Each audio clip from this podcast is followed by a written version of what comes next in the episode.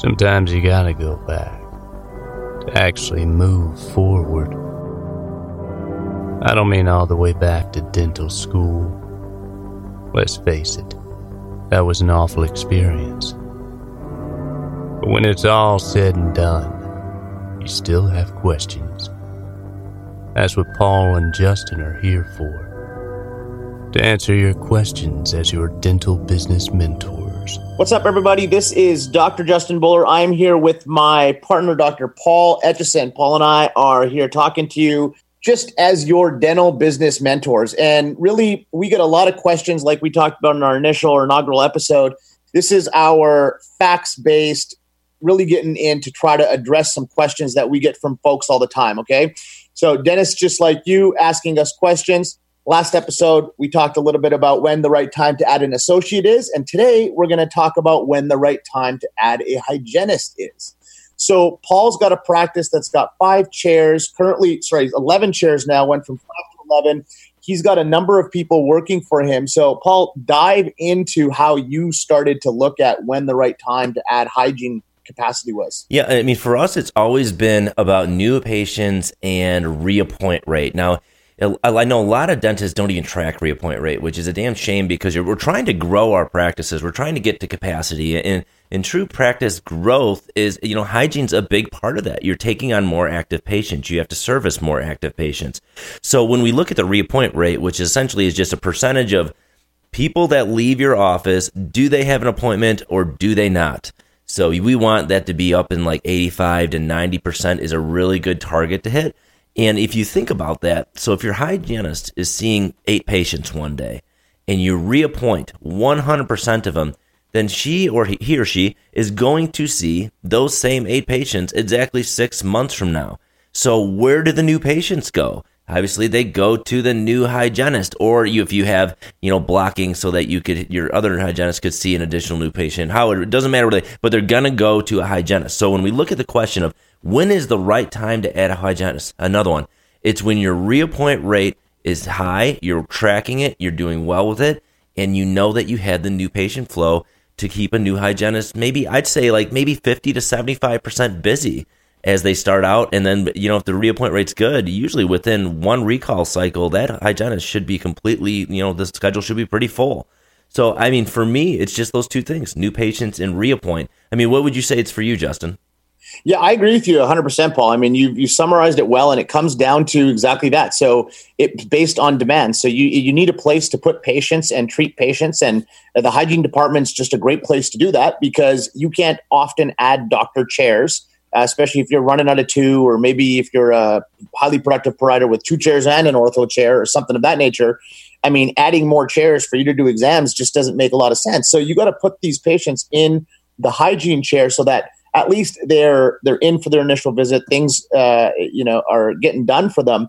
Now, some people listening might say, "Oh, but we don't do that because I was told the doctor should always do the exam first," and that's totally fine. You can do that. So. But adding hygiene capacity will still help because oftentimes the doc might be busy in their column. The hygienist can get the patient in, take x-rays, et cetera.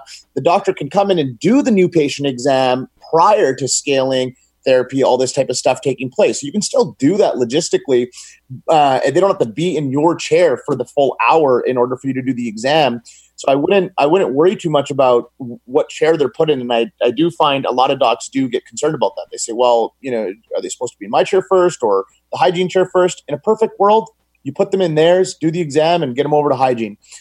But at the same time, you need to just get them in. So we talked a little bit about in the past, Paul, you and I talked about capacity, right? So how many days until your next new patient appointment? So if you can't get a patient in for about 7 days or more, that's a good problem to have, but it's a problem nonetheless because patients will generally go somewhere else. And this is where you get your short notice cancellations and all that kind of stuff. So it's time for you to add capacity. And oftentimes the hygiene department is the best place to do it to start if you're running into these capacity issues and having trouble finding spots for people 7 days out. 7 days just seems really short to me. I don't think I can get anyone in my practice in 7 days probably.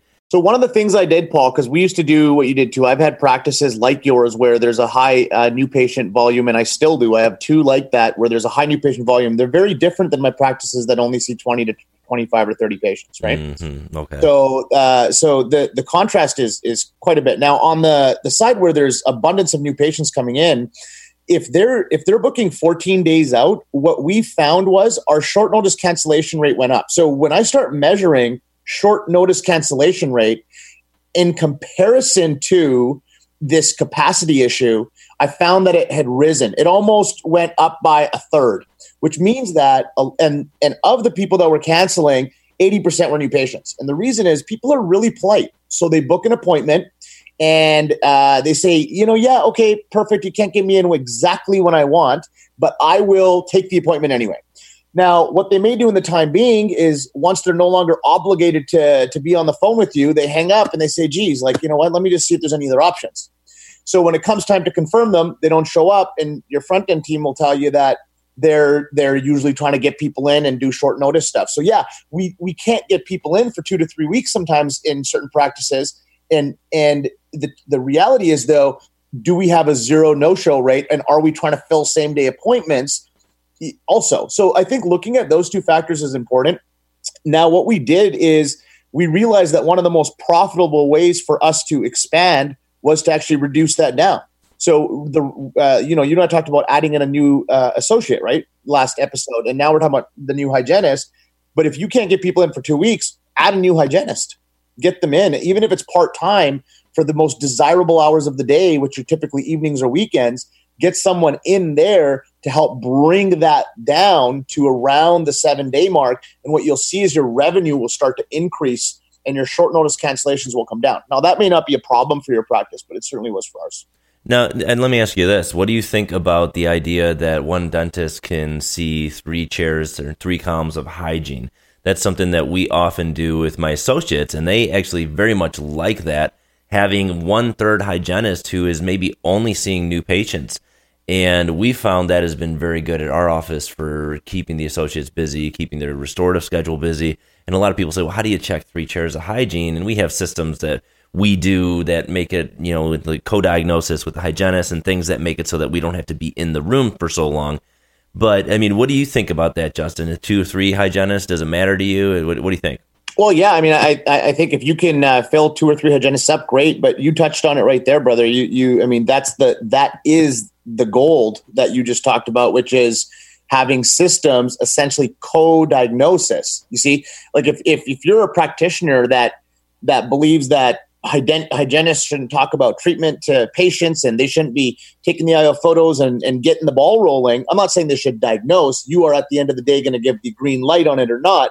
But if you're not willing to have the hygienists educate and be a major part of the team in that way, you can't do it. So that's a must. So I think that's really important to understand. And if you're going to have a lot of trouble getting over that psychological barrier of having to control every single aspect of that exam, then unfortunately you're going to struggle with doing 3 chairs. All right. So when is the right time to add another hygienist? It's when you can't get the new patients in. Would you say that's just an easy summary of it? Yeah, man. I think that's exactly right. When you need to get more people in and it's ready to go. One thing I'll add, you and I talked about this before that I forgot to mention is sometimes you're not having trouble getting new patients in per se. Like you're okay there. You're not at capacity, but you're running into challenges where you see a lot of young families, and families have, the husband, wife, and 3 kids or 2 kids or whatever. And, they come in at noon and they don't leave your practice till 5 sometimes, because you only have, enough hygienists to see them, maybe 1. Well, sometimes it's best to actually add a part-time person so that families can come in and be in and out in 2 hours versus 5 hours. All right. Well, if you have any more questions, send us an email, info@dentalbusinessmentor.com. We are happy to answer all of your questions on the air, and we're looking forward to taking some more from you guys. Hey, Dr. Etch here. If you are like most dentists I talk to, you want to grow your practice.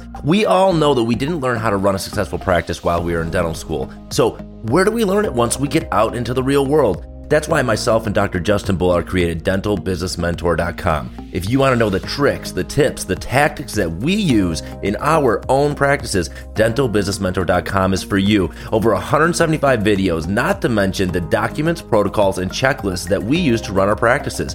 We have modules on phone skills, mindset, reappointment, and reactivation. leadership, culture creation, marketing, effective meetings, patient experience, case presentation, KPIs, scheduling, and collections, just to name a few. We will show you how to run the practice of your dreams. So if you are ready to take your practice and your life to the next level, check out DentalBusinessMentor.com, and you have nothing to lose. We offer a 30-day money-back guarantee. If you aren't happy, we aren't happy. Go to DentalBusinessMentor.com and take the first step towards learning how to create a practice that helps you live a better life.